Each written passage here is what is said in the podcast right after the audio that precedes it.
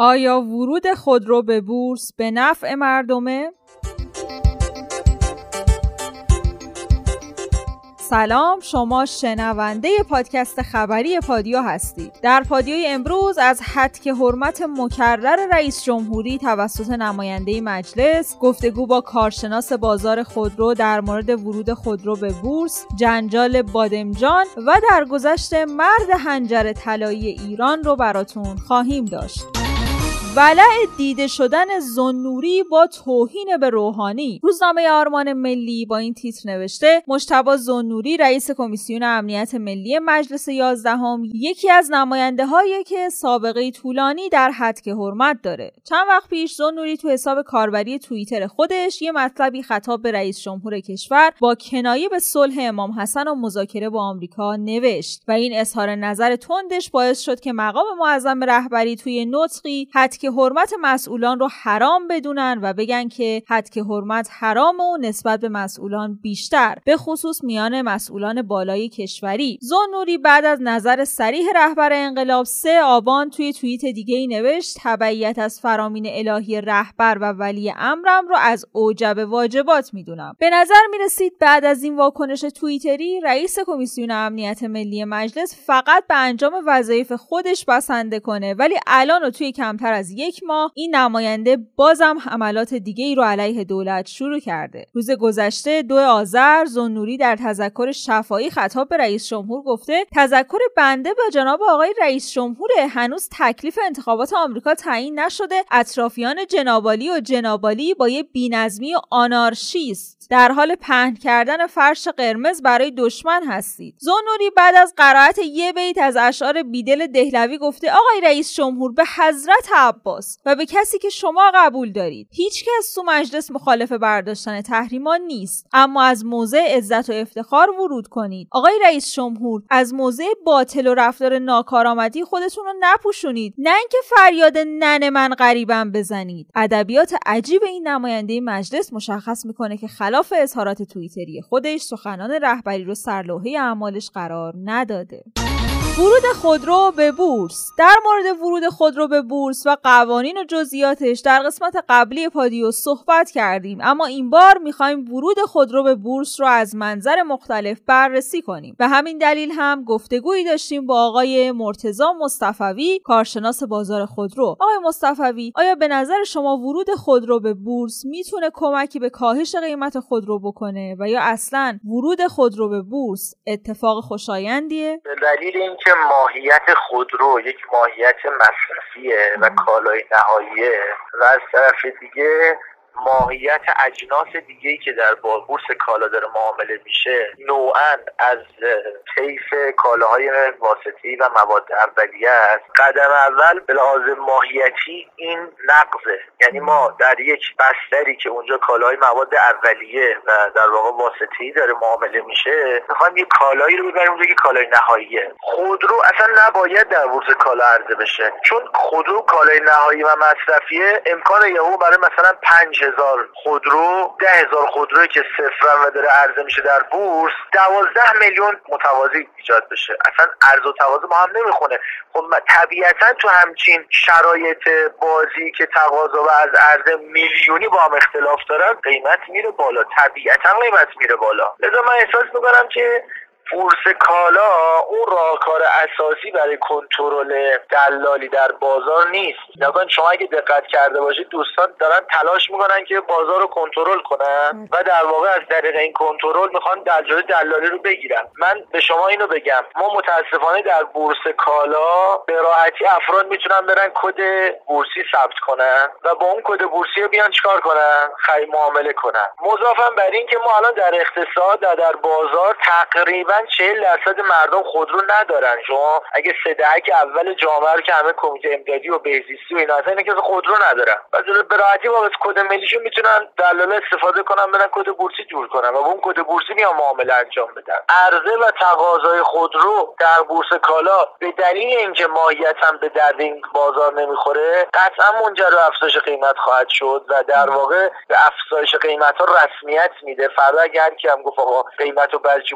بالا میگن آقا ارز و تقاضای بورس دیگه به ما ارتباط کرده بازار اینجوری صلاح دونسته. ما که نیومدیم دستکاری کنیم. واقعا ما کاری که در تمام دنیا داره اتفاق میفته رو به نظر اینجا تجربه کنیم جوابش هم می‌گیریم. در تمام دنیا بهترین راه مقابله با دلالی سفته بازی و سوداگری شفافیته. چرا؟ وقتی شفافیت اتفاق میفته دستگاه های نظارتی تصمیم ساز و تصمیم گیر به می‌تونن می‌تونن بفهمن تو بازار چه خبره. بهترین ابزار هم برای ایجاد شفافیت سامانه های اطلاعاتی عرضه خود در بورس کالا جمله آخرم. بله. بیشتر از آنکه به نفع مردم باشه که نیست بیشتر به نفع خودروساز و قطعه سازه چون اونجا به خاطر این اختلاف عرضه و عرضه کننده و تقاضا کننده قیمت افزایش خواهد یافت. شما شک نکنید. ممنونم از آقای مرتضی مصطفوی تحلیلگر اقتصادی و کارشناس بازار خودرو که وقتشون رو در اختیار ما گذاشتن. جنجال بادمجون پخش تصاویری از توزیع بادمجون رایگان بین اهالی روستای نظرآقا تو بخش سعدآباد از توابع شهرستان دشتستان استان بوشهر روز شنبه به سوژه داغ شبکه های مجازی تبدیل شد. بعضی از کاربرای فضای مجازی توزیع بادمجون رو دور از شن مردم می‌دونستن و این اقدام رو نکوهش کردند. در مقابل افرادی هم بودند که چنین رفتاری رو پسندیدن بعد از انتشار تصاویر توزیع بادمجون حرفای زیادی توی شبکه های اجتماعی منتشر شد. مثلا کاربری نوشت از سفره انقلاب بادمجونش به ما رسید. یا یکی دیگه گفت قرار بود نفت بیاد سر سفره ملت ولی بادمجون اومد. یا خاویاراش واسه اوناست بادمجوناش واسه ماست. اونجوری که خبرگزاری مهر نوشته ماجرای توزیع بادمجون از این قراره که یکی از کشاورزان و خیرین شهرستان دشتستان هر ساله هنگام برداشت محصول مزرعش بخشی از محصولاتش رو بین نیازمندا توزیع می‌کنه و امسال همین اقدام رو انجام داده. چنگیز جلیلوند دار فانی رو ودا گفت. چنگیز جلیلوند دوبلور پیشکسوت کشورمون که معروف مرد هنجر طلایی بود از حدود یک ماه پیش به کرونا مبتلا شد و از روز پنجشنبه 29 آبان به دلیل وخامت حال به بیمارستان منتقل شد. در نهایت این هنرمند یک شنبه دو آذر ماه بعد از جدال با ویروس کرونا جان به جان آفرین تسلیم کرد. یک نفر هست به نام جینگیز کان نوشته بود اسم من نوشته بود به نام چنگیز خان نوشته بود. جینگیز کان این مال جهان سومه و این جهان سومی آبروی همه جهان سومی ها رو خریده و از نمره از صد گرفته 93 خنده ملک مطیع رو خوب دارم. جمال هرچی مرد عشق هست بفرما جوان تو. اجلس بی ریاض. این نوخند هاست. چقدر ما خوشبختیم از نزدیک می‌بینیم. خنده. خنده توقیوار و اینا که دیگه می‌دونی خودتون چطوره ده اینا هفتاد میلیارد دلار به ایران خسارت زدیم. پومپئو وزیر امور خارجه آمریکا در مقدمه گزارش مفصل خودش از وضعیت فشار بر مردم ایران گفته تا الان مانع از دستیابی کشور ایران به 70 میلیارد دلار از درآمدهای ناشی از صادرات و فروش محصولات خودش به خارج از کشور شده. هر مذاکره ای با ایران باشه باس مام باشیم. فیصل ابن فرهان وزیر خارجه آل سعود گفته عربستان باید در هر گونه مذاکره بالقوه بین دولت بعدی آمریکا و ایران در زمینه ای مشارکت داشته باشه که نه تنها فعالیت ای ایران رو محدود کنه بلکه در پی اون چه که رفع رفتارهای خصمان ایران در منطقه خونده باشه. ترامپ رو به زور از کاخ سفید بیرون بندازید رئیس جمهور سابق آمریکا گفته در صورتی که ترامپ در روز انتصاب رئیس جمهوری منتخب در ماه ژانویه کاخ سفید رو ترک نکنه میشه با کمک نیروی دریایی به زور دونالد ترامپ رو از کاخ سفید بیرون کرد امروز رویترز به نقل از رادیو ارتش اسرائیل از دیدار روز یکشنبه نتانیاهو با بن سلمان و پومپو در عربستان سعودی خبر داده.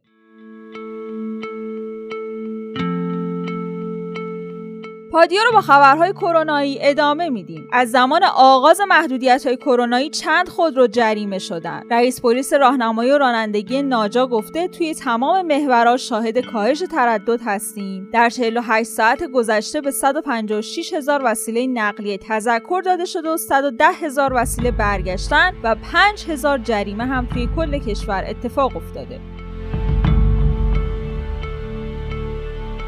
معاون وزیر بهداشت گفته درصدی از مردمی که مبتلا به کرونا هستند به قرنطینه نمیرن و توی جامعه تردد دارن. حتی ما تو مواردی که مثبت بود نرم افزارامون نشون می‌داد که حدود 20 تا 25 درصد کسانی که بهشون گفتن تستتون مثبته حرکت وسیع تو اجتماع دارن. میرن این ور بله. اون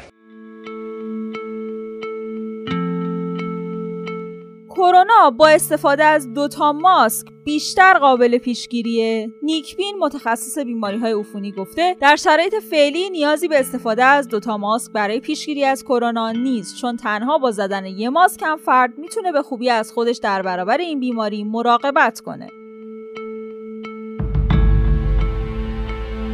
جزئیات استعلام کرونایی ها برای صدور بلیط هواپیما اعلام شده. معاون سازمان هواپیمایی گفته بر اساس پروتکل‌های بهداشتی جدید ابلاغ شده که سیستم فروش بلیط هواپیما به سامانه استعلام وزارت بهداشت متصله و هر مسافری که بخواد بلیطی رو به صورت اینترنتی بخره، اول کد ملیش استعلام میشه و در صورت مبتلا بودن به کرونا کد ملیش قرمز میشه و امکان صدور بلیط وجود نداره. احتمال توزیع واکسن کرونا در آمریکا مشاور علمی ارشد برنامه واکسن دولت آمریکا گفته از 11 ماه دسامبر یعنی 20 روز دیگه شرایط برای دریافت واکسن کووید 19 برای مردم آمریکا آماده میشه.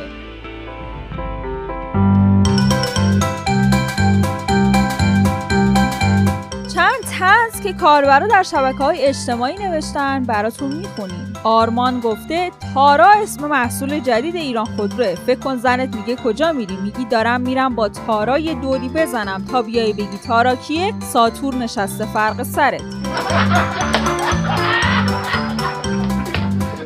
محسا هم نوشته کی گفته لذتی که تو بخشش هست تو انتقام نیست؟ دیشب به بابام زنگ زدم گفتم می‌دونی ساعت چنده؟ لطفا قبل نه خونه باش.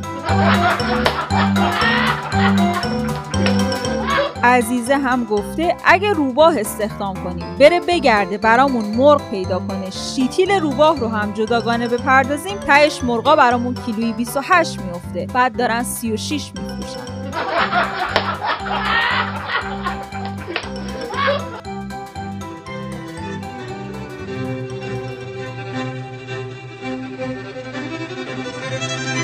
پادیو تا دو روز آینده به دلیل مشکلات فنی منتشر نمیشه. پادیو این قسمت رو با یکی از قطعات استاد کیهان کلهور که امروز هم روز تولدشونه به پایان میرسونیم. تا پنج شنبه است. خدا نگهدار.